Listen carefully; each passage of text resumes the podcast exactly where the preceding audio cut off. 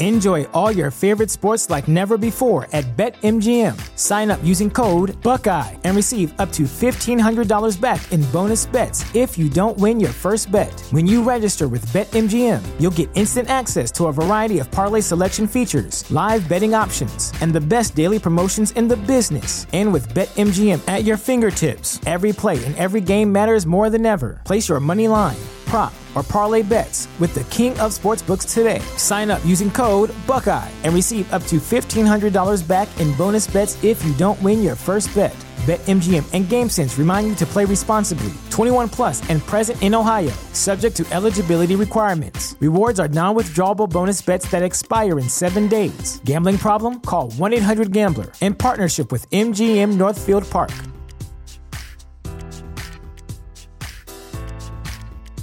Prescription products require completion of an online medication consultation with an independent healthcare provider through the LifeMD platform and are only available if prescribed. Subscription required. Individual results may vary. Additional restrictions apply at lifemd.com. Read all warnings before using GLP 1s. Side effects may include a risk of thyroid C cell tumors. Do not use GLP 1s if you or your family have a history of thyroid cancer. If you've struggled for years to lose weight and have given up hope, did you know you can now access GLP 1 prescription medications through LifeMD? LifeMD is now offering eligible patients online access to GLP 1s, the breakthrough prescription medication that can help you lose body fat and weight. Listen to what people are saying. You just take your shot. It doesn't feel like you're on a diet. What I wasn't expecting it to do was to shut off the food noise. This was life altering. And if I can do it, I feel like anybody can do it. And here's the best part your insurance may cover 100% of the cost of your medication. So go to trylifemd.com to have your eligibility checked right now. Get started today at trylifemd.com. That's T R Y L I F E M D.com. TRX incontra. Benvenuti a TRX Incontra, io sono Tommaso Naccari e sono qui con Danno in occasione della release del suo documentario Digging in New York, che è uscito ufficialmente nel 2016 e, ehm, e che da qualche settimana è disponibile, cito letteralmente Danno nel comunicato stampa, è di dominio pubblico su, su Vimeo e, e, potete trovarlo online. Um, è stato prodotto da Daniele Guardia in collaborazione con Stefano Leon e Daniela Croci e, mm, e appunto come da titolo parla de, del rap a New York e quindi quella di oggi è un'occasione un po' per, per chiacchierare su, di rap di New York e, e, innanzitutto do il benvenuto ad Anno a TRX ciao Danno ciao. stai? Ciao a tutti quanti, a tutti massicci e massicci all'ascolto su TRX, bella, bene, bene voi? Tutto bene, tutto bene, grazie. Guarda, come ti dicevo a microfoni spenti, mi affascina molto in realtà la, città di New York e poi anche, anche, come viene raccontata all'interno del documentario. Un po' per il semplice fatto che ho avuto la sfortuna di, di, non, di non, essere ancora riuscito ad andarci, avevo programmato di farlo nell'estate del 2020. Eh, poi shit happens. E, ehm, però in generale New York è una città che un po' per, per, gli appassionati del rap è un po' la mecca, diciamo, un po' the place to be. Uh, lo è stata per lungo tempo eh, in realtà ora sembra un po' aver diciamo, perso questa centralità. Eh e, sì, sicuro, diciamolo. e, e, quindi volevo raccontarti, eh, volevo, volevo farti raccontare, scusami, innanzitutto come nasce l'idea di andare a fare digging in New York e già il concetto di digging, di ricerca, mi, mi, mi affascina molto e un po' qual è il tuo rapporto con questa città? Allora, eh, tutto nasce durante una puntata di Welcome to the Jungle, che è insomma, un programma radio live che noi facciamo, ci spostiamo, siamo un po' nomadi. In quel periodo lo facciamo al Brancaleone di Roma, che è un centro sociale club alternativo, un posto diciamo un po' al limite. E mi si è avvicinato Daniele Guardia, che era un ragazzo che stava lì ad ascoltare, insomma, a viversi la serata, e mi ha fatto questa, diciamo, proposta indecente gente, no? Mi ha detto: Ma se io ti porto a New York 20 giorni con tre telecamere, tre persone, mm, giriamo qualcosa? E io gli ho detto sì. Anche se nella mia testa ovviamente c'era il discorso di che cosa andiamo a girare, cioè chi sono io per andare a New York e girare qualcosa, boh, però se tu se ti arriva uno e ti dice ti porto a New York 20 giorni, c'ho casa, eh, c'hai tutto spesato, andiamo a fare qualcosa, proviamoci, facciamo questo tentativo, te non sei stupido, chiunque avrebbe risposto sì. Eh, e quindi siamo stati un po' a ragionare Confermo. su cosa fare. E ti dico, in realtà noi volevamo fare all'inizio un'altra cosa, un qualcosa che fosse più simile nelle nostre pretese assurde a un film con una narrazione che avesse proprio un inizio, uno svolgimento, una fine. Poi diciamoci la verità, ehm, è stato tutto un grandissimo freestyle. Ci siamo eh, trovati in questa città che era piena di cose, eh, con un'energia pazzesca e siamo un po' ci siamo lasciati prendere dal turbine, no? quindi ci siamo andamo un giorno in un posto, il pomeriggio in un altro e abbiamo cominciato a collezionare incontri. E questi incontri erano molto interessanti, spesso più della narrazione che volevamo fare noi. Io ero partito con quest'idea da Roma, no? te la dico perché in qualche modo poi spiega il mio rapporto con la città io faccio parte di quella generazione per cui il rap, l'hip hop comunque è sinonimo di New York. Quando avevo 15 anni mi sono avvicinato al rap perché c'era in televisione Giovanotti che faceva vedere i video dei Randy MC, dei Public Enemy, il primissimo rap, uh, Profile Records, Def Jam, quelle robe lì. Quindi per me in qualche modo il mio cervello riconduce comunque il rap a quella roba lì che veniva da New York Poco dopo sarebbero arrivati gli NWA e si sarebbe già aperta, diciamo, quella, quel conflitto ideologico e musicale fra West e East, però io sono cresciuto ascoltando il suono di New York. Per me New York è stata la città più importante, al di là del fatto che le leggende raccontano che l'hip hop è nato nel Bronx a New York è comunque una leggenda e va presa come tale. C'è gente di Brooklyn che dice noi facciamo le stesse feste prima di quelli del Bronx, c'è gente a Los Angeles o a Miami che ti dicono abbiamo sempre fatto le feste nei cortili, nei parchi. Uh, quindi non è tanto importante capire se veramente l'hip hop è nato o no a New York, ma New York è stato il motore all'inizio. E New York è una città molto particolare e chiunque si approccia oggi al rap eh, lo deve tenere presente. New York è una città super cosmopolita, molto diversa da tutto il resto dell'America. È una città un pelo intellettualoide che se la sente calla. Il newyorkese tipico si sente più fico di tutti semplicemente perché è di New York. E questo atteggiamento c'è anche nel rap. Uh, ho letto, non mi ricordo se era Masta Ace, comunque un veterano di New York che spiegava un po' uh, il fatto che New York ha sempre avuto questo approccio dove dice loro volevano essere migliori degli altri e migliore voleva dire in tutti gli aspetti, cioè dice il nostro rap all'inizio era per dimostrare di essere più svegli, più intelligenti, più furbi, più capaci a usare le parole. Proprio perché dice venivamo da una città molto competitiva, eh, influenzata dal jazz, dal funk, ma comunque con un fermento culturale enorme. Se pensi che quando è nato il rap in qualche modo i graffiti. Eh, c'è stata una scena che si è avvicinata a quella della pop art grazie a Basquiat, Andy Warhol, Rammel Z. Questo ha fatto sì che il rap di New York era comunque un pelo più evoluto, permettetemi il termine, rispetto al rap fatto da altre parti. Pescava dal jazz, pescava dal funk, volendo aveva anche un po' più la puzza sotto al naso, no? Però era una sorta di dimostrazione continua di stile. In altri posti dell'America probabilmente l'approccio culturale dei luoghi dove si sono sviluppati altre forme di rap ha generato in realtà un rap diverso. Nel South, il famoso South, non avevano tutta questa cultura del jazz che c'era a New York che in qualche modo era una roba in continua evoluzione e molto con una ricerca di sperimentazione. C'è chi ha detto che i rapper all'inizio erano molto simili a quelli che suonavano il bebop i jazzisti del bebop suonavano per loro stessi, salivano sul palco per dimostrare all'altro trombettista che quello che stava suonando era più bravo ed era un discorso fra di loro e poco gli interessava il pubblico se capiva o no. E era molto l'atteggiamento di New York. Il primo rap aveva quella quell'approccio tipo questa è una roba magica che voi non state capendo, ma noi l'abbiamo capita prima degli altri e è una magia.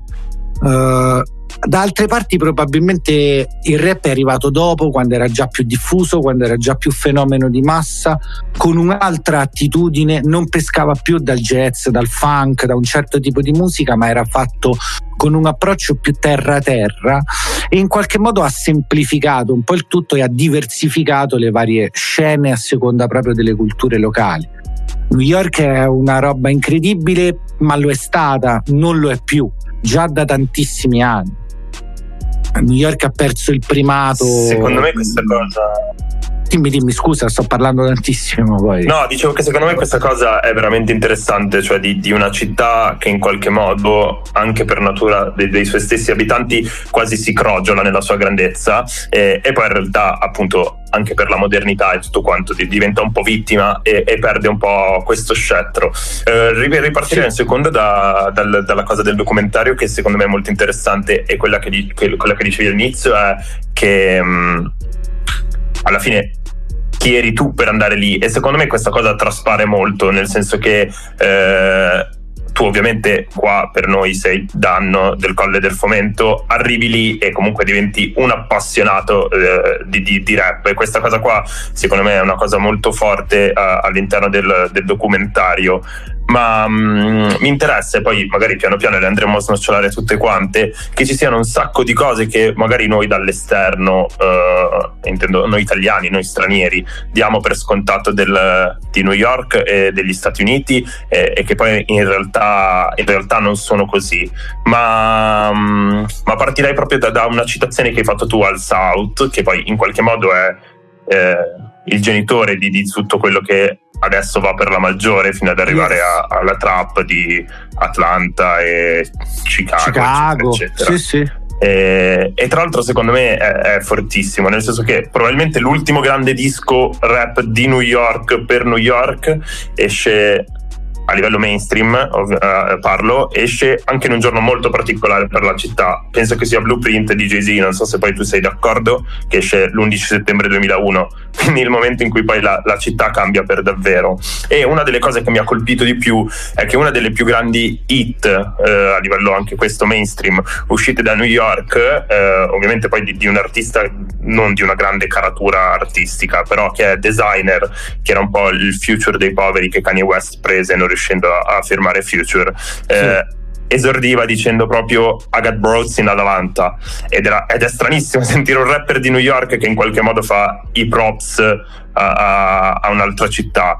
E, ehm, e, quindi volevo chiederti proprio, proprio questa cosa qui. Cioè secondo te quando inizia a perdere grandezza e quando Forse, forse, non smette mai di essere autoreferenziale, però in qualche modo riconosce ad altri di averla sorpassata ma non so quanto riconosce ad altri perché poi alla fine se la sente sempre calla New York. Però uh, non lo so, sono punti di vista. Secondo me comincia a perdere grandezza ovviamente verso la seconda metà degli anni 90 fino al 97 escono ancora, o anche 98 volendo, escono ancora degli album eh, incredibili da New York e tipicamente newyorkesi. Poi succede qualcosa, ma non è un problema di New York, è un problema un po' di tutto il mondo, cioè eh, il mercato predilige l'omologazione piuttosto che la diversificazione. Ed è ovviamente un mercato di quello di cui parlo io, quello mondiale diciamo del, de, dell'industria discografica, forse anche un pelo miope, cioè nel senso sembra che ci sia a un certo punto questa idea diffusa che se un tipo di suono va tutti devono fare quel tipo di suono. Questo è, una, è un, diciamo, un dibattito aperto molto prima da quando New York ha cominciato a prendere atteggiamenti gangsta per cercare di rivaleggiare con la West Coast, che avendo dei testi molto più violenti, aggressivi, espliciti, faceva più scandalo e le robe che fanno scandalo sicuramente vendono di più, generano più attenzione. Non scordiamoci Stray da Compton, era un disco che era stato vietato nei negozi, ma anche que- i, i, primi dischi dei Two Live Crew, che erano un gruppo di Miami che facevano il Miami Bass, che è un altro tipo di suono che pescava più dall'electro, no? Ecco, quella roba sicuramente aveva più potenziale di attirare eh, ascoltatori anche casuali, il grande pubblico, perché non si appoggiava solo sulla musica, ma si appoggiava appunto sulla spettacolarità di un gruppo, di alcuni testi. Uh, sicuramente gli NWA facevano più presa rispetto ai Call Quest che avevano dei testi molto più tranquilli. Quindi a un certo punto si è un po' percepito che a New York hanno dovuto alzare la cresta e dire che anche loro erano ghetta, che anche loro erano criminali con la differenza ovviamente che la West parlava proprio di un fenomeno ben chiaro che erano le gang che in quel periodo non erano così diffuse a New York, almeno non quelle gang, quelle dei colori, Blood, Crips e robe del genere, il rap criminale di New York era più il rap del pischello dei palazzoni che sta sotto il palazzone a spacciare magari per campare durante la giornata, ma non faceva proprio riferimento alle gang. Ma è partito questo gioco a chi in qualche modo eh, alzava sempre di più l'assicella. Uh, c'è stata una guerra proprio aperta ovviamente fra le due fazioni che ha un po' logorato questa musica perché ha spostato l'attenzione dalla musica verso altre cose. Ha fatto sì, ad esempio, io ho cominciato a storcere il naso sul terzo disco, che poi è il quarto dei Mob Deep, Marda Music, quando ho cominciato a dire ok, siete un gruppo del Queens che avete da sempre spinto questa appartenenza al Queens anche attraverso un suono ben preciso che era il suono che produceva Avoc che invece in Marda Music eh, si diluisce, si fonde già col suono della prima crank o del primo South. Eh, trovi dei pezzi con atmosfere diverse dal classico suono Queensbridge che avevano e capisci che gli artisti di New York pur di ottenere un posto nelle classifiche di musica mondiale rinunciano a quell'identità sonora che li caratterizzava prima e tutto si, si fon- cioè finisce, si chiude il cerchio con 50 Cent, che è un artista di New York che quando lo senti la prima volta non ti sembra così tanto di New York, anche perché c'è pro- il, il produttore per eccellenza della West Coast dietro che quindi in qualche modo Dre che cosa ha fatto? Dre se negli anni 90 ha codificato il suono della West con i Moog, il G-Funk, invece in realtà con The Chronic 2001 fa una roba molto più furba, azzardata in qualche modo che gli, ha, gli farà avere un successo enorme. Prende il rap in qualche modo e lo rende molto più pop cioè trova quegli elementi che possono andare bene a tutti, il pianofortino che sì è West ma non più come prima, non è quel suono tipicamente G-Funk, diventa un qualcosa che anche l'ascoltatore X eh, può digerire, non, non si trova di fronte a un genere che proprio non capisce. Uh, gli stessi beat che farà Eminem dopo i primi dischi con Dre andranno verso delle sonorità che non vanno a pescare dal funk, dal jazz, da certe musiche che possono essere anche ostiche, ma vanno a usare dei suoni molto più semplici, più facili, più di comune proprio ascolto e in quel momento cambia in qualche modo per sempre la faccia mondiale eh, del rap. Non parlo mai delle piccole realtà perché le piccole realtà vivono di vita loro. In, in, in, questo periodo in cui stiamo dicendo che il rap in qualche modo perde la sua identità forte, perché in quel periodo anche la West è meno West di come era prima. In realtà sono le piccole realtà a salvare il gioco, secondo me. C'è l'etichetta di San Francisco Stone Throw che c'ha Madlib, c'ha MF Doom, c'ha quegli artisti che non riesci più a collocarli East o West, diventano delle piccole realtà loro. La Stamp Throw era una realtà come lo è stata la Rocus, come oggi è Griselda e tutto quel mondo lì. Però diciamo ecco nel No, eh. 2000-2001 il suono di New York si è già perso. Dopo ci saranno vari tentativi di recuperarlo, però non sarà più una roba non voglio dire spontanea, sarà, mi sembra sempre come un rifacciamo quella roba lì perché è la nostra, però come se a un certo punto è volevo, stata volevo arrivare proprio lì.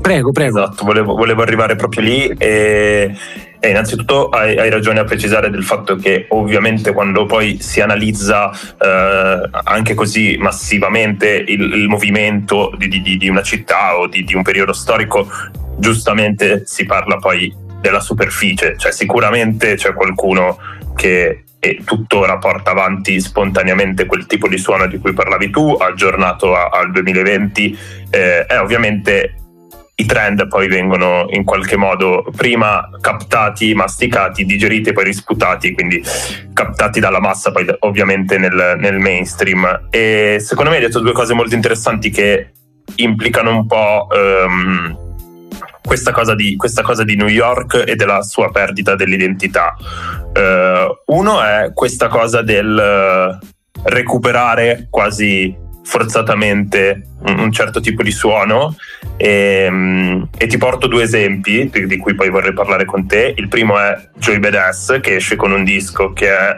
yes. a mio modesto parere quel, quel, tipo di recupero molto forzato anche per un mero uh, dato anagrafico. Credo che il ragazzo sia del 95 sì, e, sì. Ehm, e, poi c'è Griselda che invece eh, è, è composta da personaggi che hanno un'età sicuramente maggiore di quella di Joy Badass e, e, che secondo me capisce un'altra cosa, capisce f- molto, molto bene eh, quello spirito di New York che tu raccontavi prima, eh, nel senso che mh, mm, la forza di Griselda ovviamente oltre a essere dei, dei, ragazzi che probabilmente hanno continuato a fare la loro musica come la facevano all'inizio e tra l'altro secondo me adesso iniziano a perdere qualcosa nel momento in cui magari Bunny the Butcher vuole iniziare a fare la trap, eh, Conway e West Side non sono più così affini, ma in qualche modo capiscono che oltre a quella parte lì devono aggiungere quella parte di estetica dinamica di mm,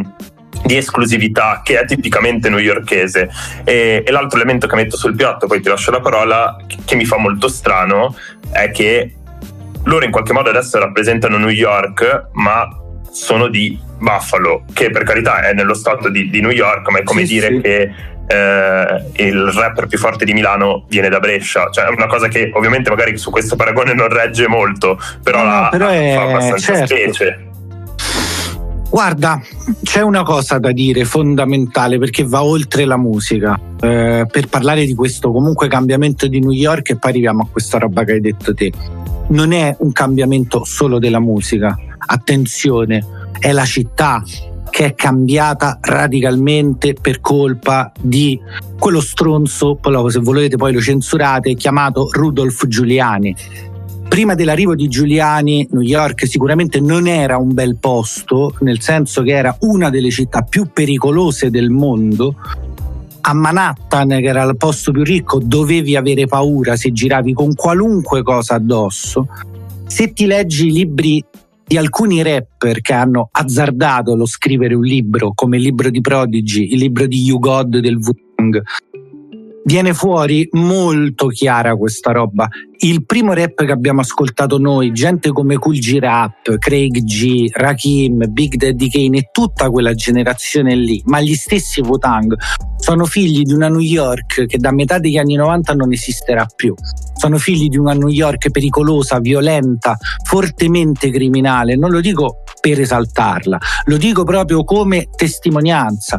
Non mi ricordo se è stato Cool G Rap che ha detto i rapper di oggi hanno come problema i genitori divorziati, noi non ce li avevamo i genitori, erano morti o stavano in galera, dice noi siamo cresciuti in 15 con, a casa di uno zio. Dice i, i rapper di oggi hanno i genitori neri che hanno trovato lavoro, noi non avevamo i genitori, c'era il crack che faceva morti per le strade ovunque era tutta un'altra realtà, dalla quale è uscita fuori una musica che grazie a quella realtà brutta ha tirato fuori invece un qualcosa di incredibile. Ma da quando New York è diventata una delle città più sicure al mondo, anche tutto quell'immaginario che ha caratterizzato il rap, che è sempre stato fortemente una ghetto music, quella roba aveva meno forza, c'era di meno. New York è diventata una città fighetta dove a un certo punto il sindaco voleva proibire di fumare le sigarette per strada, all'aria aperta. New York era la città che non dorme mai.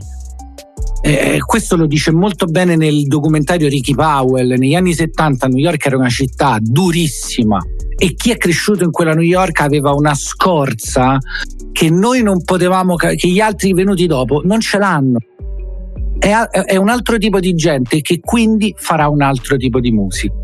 Questo è molto importante, eh, ma proprio importantissimo. Più leggo, più capisco che il contesto sociale sicuramente ha un'importanza determinante per poi perché nasce un certo tipo di musica, viene fatto in una certa maniera, ci si esprime in una certa maniera. Per quello che riguarda la ripresa invece del suono East c'è una differenza, come dici te, Bedes è un ragazzino.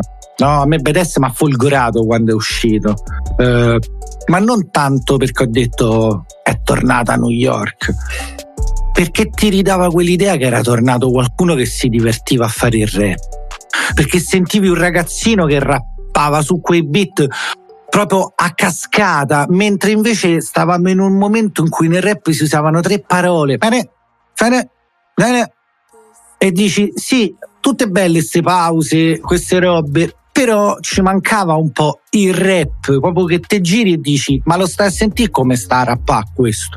Non si ferma mai Badass nei primi mixtape, è un fiume in piena, no? E sembra un compendio di tutto lo stile di Brooklyn. Ci trovi un po' di bootcamp, un po' di Dirty Bastard, un po' insomma Enjoy all your favorite sports like never before at BetMGM. Sign up using code Buckeye and receive up to $1,500 back in bonus bets if you don't win your first bet. When you register with BetMGM, you'll get instant access to a variety of parlay selection features, live betting options, and the best daily promotions in the business. And with BetMGM at your fingertips, every play and every game matters more than ever. Place your money line prop, or parlay bets with the king of sportsbooks today. Sign up using code Buckeye and receive up to $1,500 back in bonus bets if you don't win your first bet.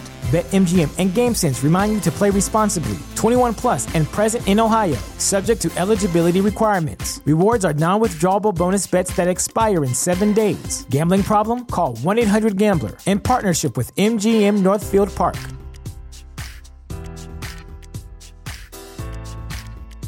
What's the easiest choice you can make? Window instead of middle seat? Picking a vendor who sends a great gift basket? Outsourcing business tasks you hate? What about selling with Shopify?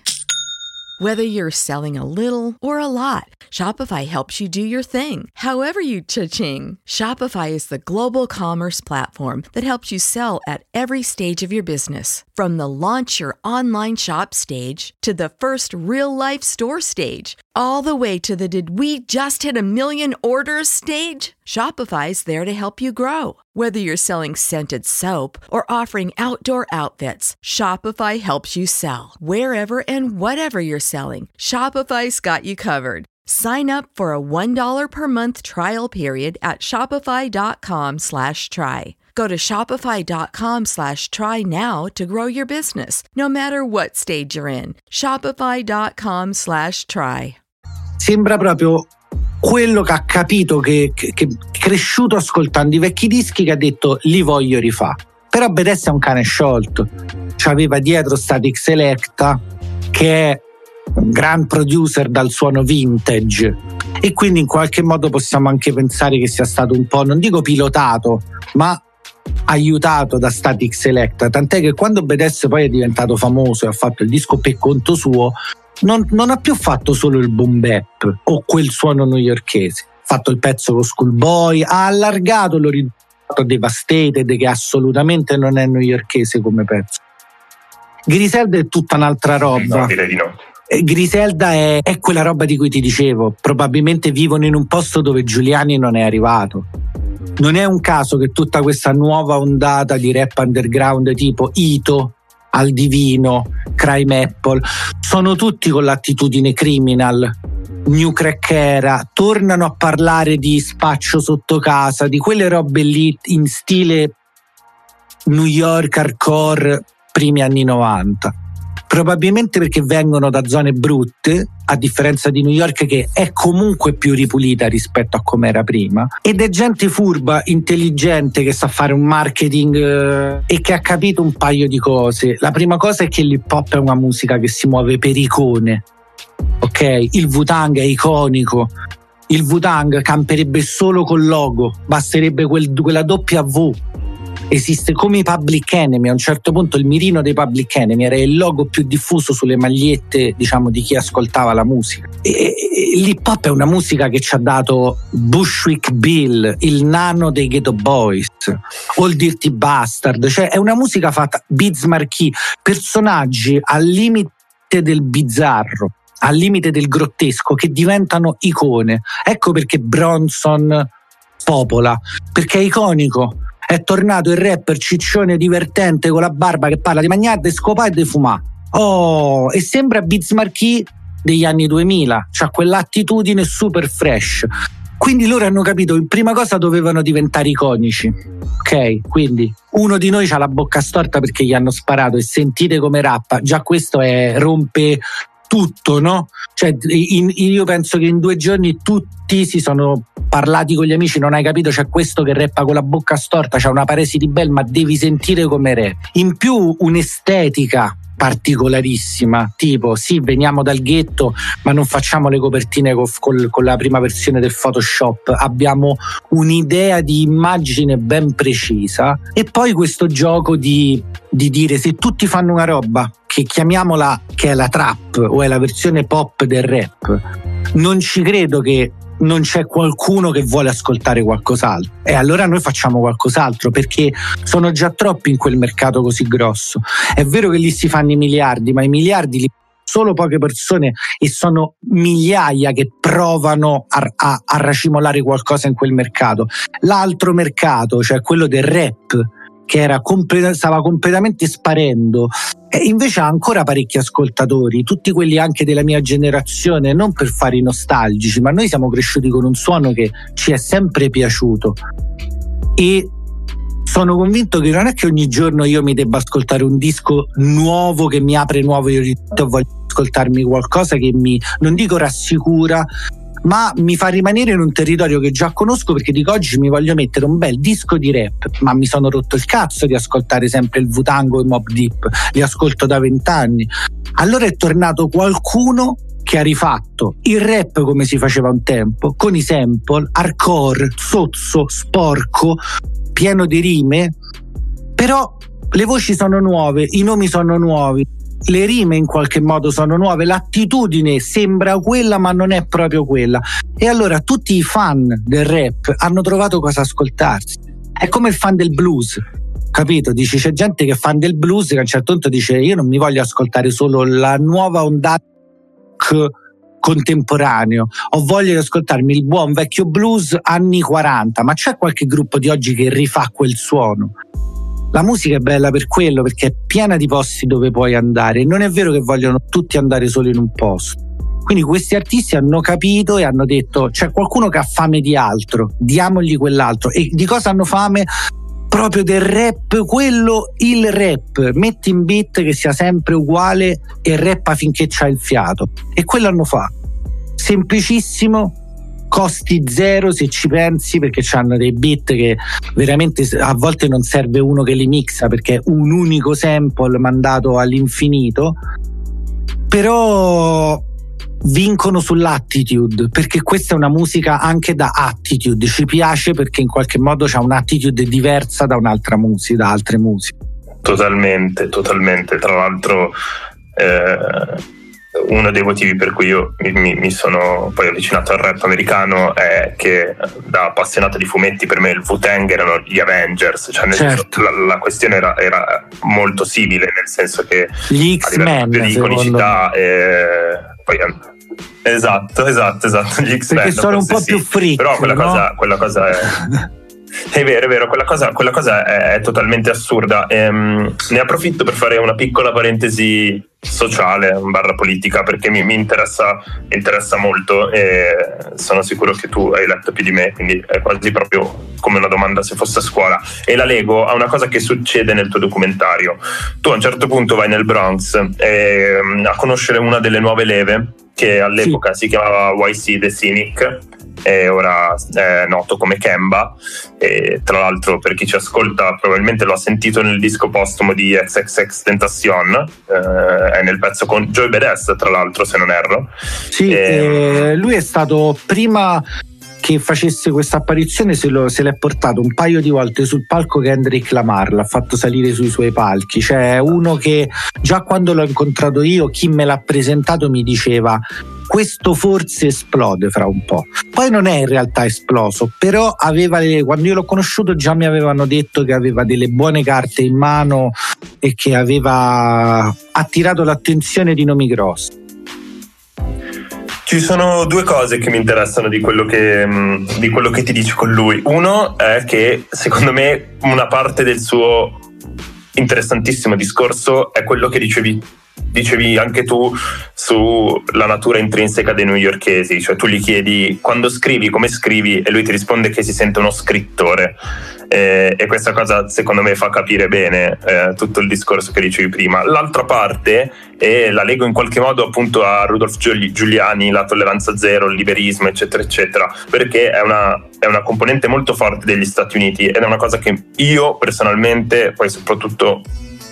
Uh, da dove viene, nel senso da, dai posti che ho frequentato ascoltando rap, eccetera, eccetera, eccetera. È un clash abbastanza forte avere una mitologia eh, così alta di, di, un, di, un, posto per una certa parte della cultura e poi in realtà eh, tut, la maggior parte dei, dei, dei rapper che, che, che, di cui di cui citavi prima, eh, tipo 50 Cent, eccetera, eccetera. Se tu leggi come parlano adesso, sembrano Marco Montemagno, nel senso quello che ti raccontano, piuttosto che raccontarti la storia di cui raccontavi prima.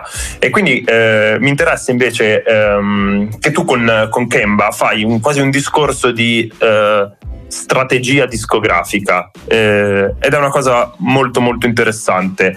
E volevo chiederti se tu innanzitutto ti vivi un po' eh, questo, questo, clash con gli Stati Uniti se, se ti spaventa un po' anche eh, questa, questa, sorta di mentalità e, ehm, e poi soprattutto volevo, volevo, chiederti anche questa cosa qui, ehm, che fa parte del mercato. A un certo punto, secondo me, un'altra cosa che capisce New York è che non può autosostentarsi. E qua forse arriviamo all'ultimo nome de- de- degli ultimi grandi di New York. E, e, in questo momento leggevo un articolo su The Ringer. Eh, di, di, un ragazzo che gira per New York e dice che fuori, dalla, dalla sua, cioè fuori dalle auto esce solo drill eh, e lui la chiama esce fuori della UK Music. È in realtà l'ultimo grande nome di New York, poi ovviamente eh, per mille ragioni, tra cui anche la sua morte.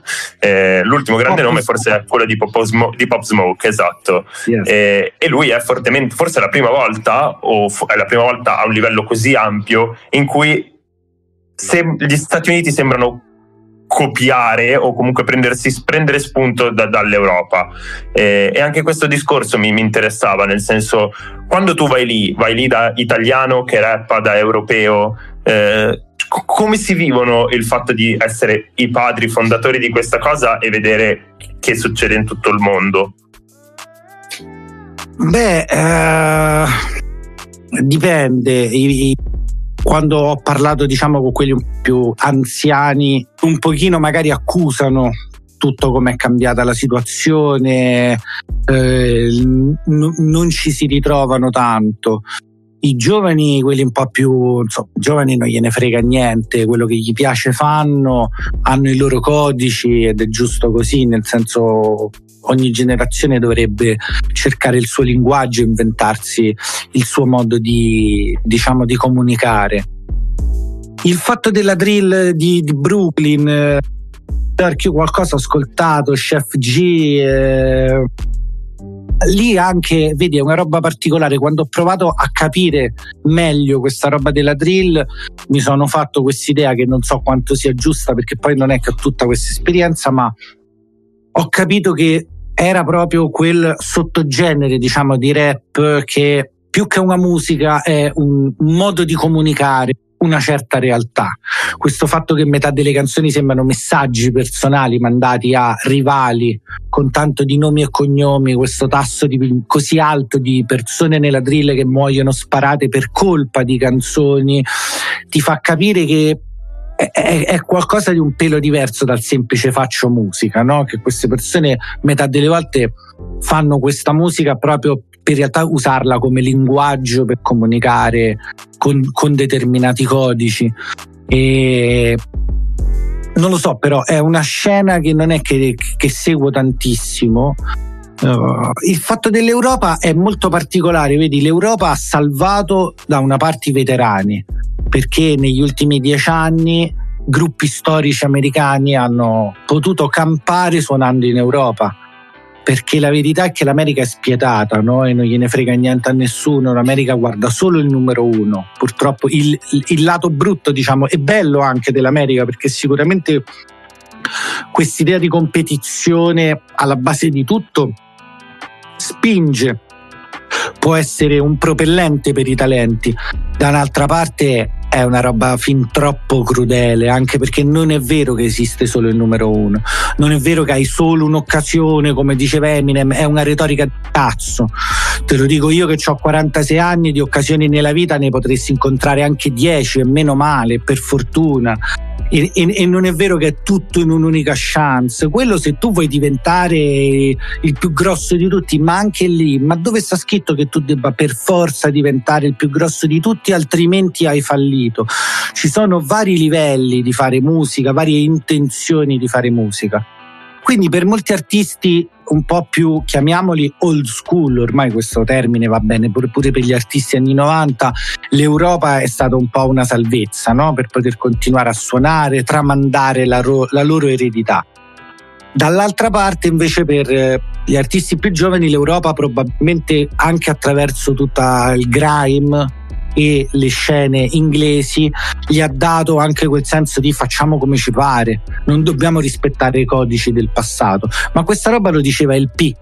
LP in un'intervista diceva uh, fa strano come voi europei guardate a noi americani come fossimo i king perché abbiamo inventato questo genere, mentre diceva il P per me l'hip hop più avanti, oggi come oggi, e lo diceva sul finire degli anni 90, lo fanno in Europa proprio perché sono mentalmente più liberi e non si sentono newyorkesi che devono dimostrare di essere ancora col suono di New York o West Coast con quel suono e dice in Europa siete molto più propensi a sperimentare, a eh, oltrepassare i generi e fonderli, non, vi fate meno pro- Probabilmente l'America ha imparato questo dall'Europa col passare del tempo, ma anche perché, frate, detta come va detta, quando nasce un genere musicale per il primo periodo è giusto difenderlo nella sua integrità perché è nuovo, la gente non lo conosce e tu vuoi farlo conoscere nella maniera migliore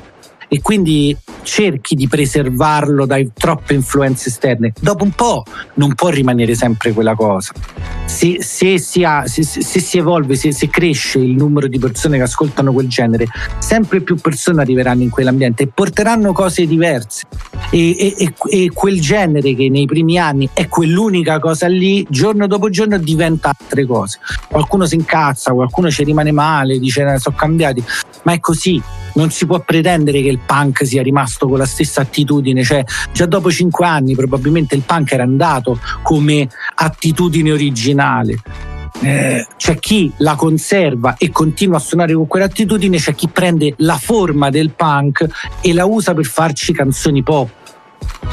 Eh, succede a tutte le musiche e va bene così.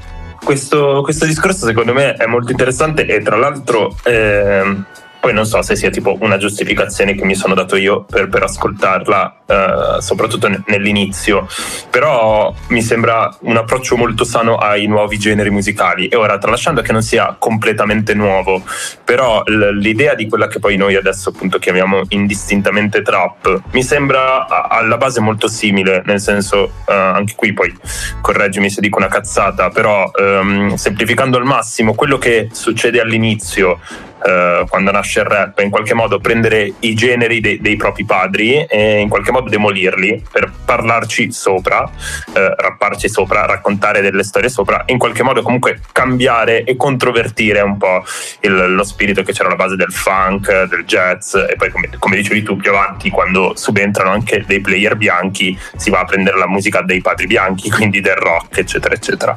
Eh, la cosa figa che fa, che fa secondo me persone come, che fanno persone come Future, come Young Tag all'inizio è quella di prendere la centralità di quello che è il rap, ovvero la parola, e demolirla, eh, come si era fatto con i generi prima eh, e in qualche modo da lì eh, costruiscono la melodia. Ora, secondo me, ovviamente con 10 anni, 15, no, 15 forse no, però 10 tutti, eh, questa, questa, cosa qua è, è, un po' bolsa, però, però a me gasava l'idea del fatto che applicare la, la mentalità de, de, del rap degli inizi, cioè la struttura del rap degli inizi un po' freudiana di Kill Your Father e portarlo a un nuovo livello.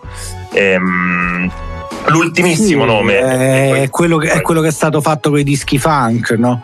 Cioè, a un certo punto nel Bronx hanno detto: Senti, a noi di questo disco ci piace solo il momento della batteria, lo rimetti all'infinito. James Brown si sarà risentito se qualcuno gliel'avrà detto, ha detto sai che fanno? Prendono i tu, due dischi tuoi uguali e, e, suonano soltanto quei 20 secondi. E James Brown avrà detto scusa tutto il resto dove io canto? No quello non, non gli interessa più. Però frate, è giusto così no? nel jazz si è sempre fatto. Quando sono arrivati col treno e tutta la scuola del free jazz quelli prima proprio non li capivano non, non ce l'hanno fatto. Hanno detto ma che è sta roba? Ma non potete improvvisare non ci sono le note. E gli altri gli hanno detto fateci fa eh, va bene così, è giusto così. No, l'ultima cosa che volevo chiederti è quasi il consiglio musicale. Poi non abbiamo citato diversi nomi, ma ovviamente in mezz'ora, un'ora è difficile, per esempio un altro nome di New York che secondo me comunque rispecchia ed è un po' la sintesi di quello che dicevamo prima di, di, una, di una, città che ormai è diventata un po' apolide, è Asap Rocky, anche lì è un po' estetica, sì. moda, sintetizza un po' quella cosa lì e poi a me piace molto Asap Rocky, però sì, ovviamente sì. Non, non suona New York. No, è uno di quelli, ma anche guarda dire lo stesso Pusha T a un certo punto non si no? tu mettevi un disco di Pusha T poteva sembrare di qualunque parte. Però ripeto, questa roba è cominciata prima con alcune robe di Mob Deep che poi si sono uniti con 50-50 in qualche modo ha un po' rotto tutto. È colpa no? di 50. Senso, no, va bene così. Guarda, no, alla fine che ti devo dire? Se poi oggi vedi di riflesso escono fuori Griselda, quindi è, è una storia che continuiamo a seguire. Io quello che consiglio è più pezzi ne, ne, riusciamo a sapere e più ce la godiamo questa storia. Per questo sto in fissa per leggermi anche il libro scritto da You God, che tu dici ma veramente te vai a comprare il libro di You God che pure nel Wutang è quello meno considerato, il povero You God. Però dico sì, anche perché vedi, leggendo queste robe capisci meglio la realtà che ha generato quelle robe, scopri un po' di più e soprattutto smitizzi alcune robe che è molto importante perché l'hip hop è cresciuto a miti, il mito delle quattro discipline, del Bronx, che è tutto molto figo, tutto molto bello, ma in qualche modo sono miti come Jay-Z quando a Letterman ha detto non prendere per oro colato tutto quello che hanno detto anche i pionieri, pure loro dicevano un sacco di cazzate nei tempi. E tu ci devi stare perché lo sai, capito? Nel senso dici, eh, lo, lo, sappiamo che è una musica che ha una componente anche cinematografica dentro, dove ognuno si diverte un po' a interpretare un personaggio, nonostante ci sia l'idea del keep it real dietro, no? Poi sono tutti stati e siamo tutti un po' dei personaggi quando sali su un palco, quando stai davanti a un foglio, giusto così, devi essere creativo. La creatività cambia la realtà, è bello per quello. Prendo un po' contro, in contropiede, forse sia te che il buon Giulio che ci segue dalla regia e, e quindi ti chiedo per, per lasciarci un pezzo che viene da New York, una canzone che metteremo alla fine dell'intervista che, che, parla di New York e ne approfitto prima che tu mi dica il titolo e così poi con un abile trick di montaggio andiamo in, in, in, uh, in fade e facciamo partire la canzone ne approfitto per ringraziarti, è stato molto molto bello e, e per salutarti. Grazie a voi innanzitutto per avermi ospitato, mi ha fatto un sacco piacere e grazie a tutti quelli e quelle che ci ascoltano. E il pezzo ce l'ho.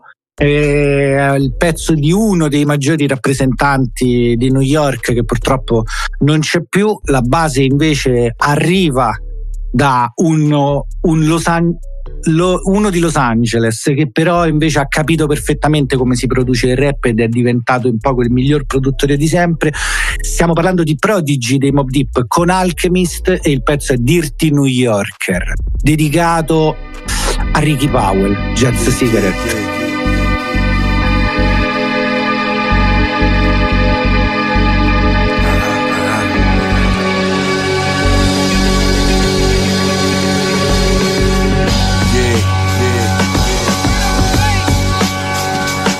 Mama, let's roll. Here we go, Cheerio, Cheerio. Killer with the flow, in the blow, in the dro, in the gun, go ring, hit them all in a row. AK 47, 40 Glock, 44. Let them know from the dough how it go, not a joke. It's gonna be a homicide. I'ma ride, I'ma wrap me a nigga up in the box and send him to his folks. His blood his kin, the drama it don't end. Bust a gun, bust a nigga face open with the hand. Tell him go, tell a friend, tell the cops, tell the feds. I don't give a motherfuck. You niggas and the pigs. I'ma let the world see you a bitch, you a snitch. I'm a mob deep gangster, infamous soldier. If you got a cold heart, then my shit is froze over. Range Rover Chevy Suburban, bulletproof trim. The windows on the crib, bulletproof damn. You fucking with a dirty New Yorker. Queens in this bitch, fall back or get rolled up. You fucking with a dirty New Yorker. Queens motherfucker, move and get smoked up. You fucking with a dirty New Yorker. Queens in this bitch, fall back or get rolled up. You fucking with a dirty New Yorker. Queens motherfucker, move and get smoked mama, let's slide on the float. I'm a pro with the flow. I can go on forever. Tell me when to stop. Yo, my first album, had nigga in charge. You ain't go with my next shit. I'm just trying to sell a little more. Won't be mad if it's less. I'm still filthy rich. I'm going on a permanent tour and never coming back. I'm a vet, not a pet. You gon' see when I flip. Niggas trip, fall on they face and bust their own shit. Come from me, you gon' run into a wall of cement. Certain niggas not to be touched, and I'm one of them. Pop the bubbly, crack open the goose in the gin. We gon' get real fucked up in memory of them. I'ma cop some more ice, houses and whips. Why they mad? Cause they can't spend money like this. 180 on the wrist, 190 on the six speed Porsche with the turbo and shatterproof tents. You fuckin' with a dirty New Yorker. Queens in this bitch, fall back or get rolled up. You fuckin' with a dirty New Yorker. Queens motherfucker, move and get smoked up. You fuckin' with a dirty New Yorker. Queens in this bitch, fall back or get rolled up. You fuckin' with a dirty New Yorker. Queens motherfucker, move and get. Smoked up. Smoked up.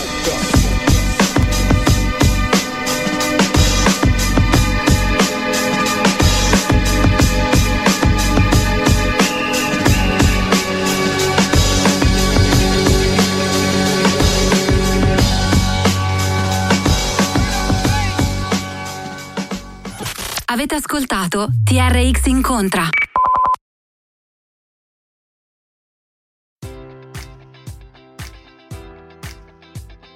Enjoy all your favorite sports like never before at BetMGM. Sign up using code Buckeye and receive up to $1,500 back in bonus bets if you don't win your first bet. When you register with BetMGM, you'll get instant access to a variety of parlay selection features, live betting options, and the best daily promotions in the business. And with BetMGM at your fingertips, every play and every game matters more than ever. Place your money line prop, or parlay bets with the king of sportsbooks today. Sign up using code Buckeye and receive up to $1,500 back in bonus bets if you don't win your first bet. BetMGM and GameSense remind you to play responsibly. 21 plus and present in Ohio, subject to eligibility requirements. Rewards are non-withdrawable bonus bets that expire in seven days. Gambling problem? Call 1-800-GAMBLER. In partnership with MGM Northfield Park.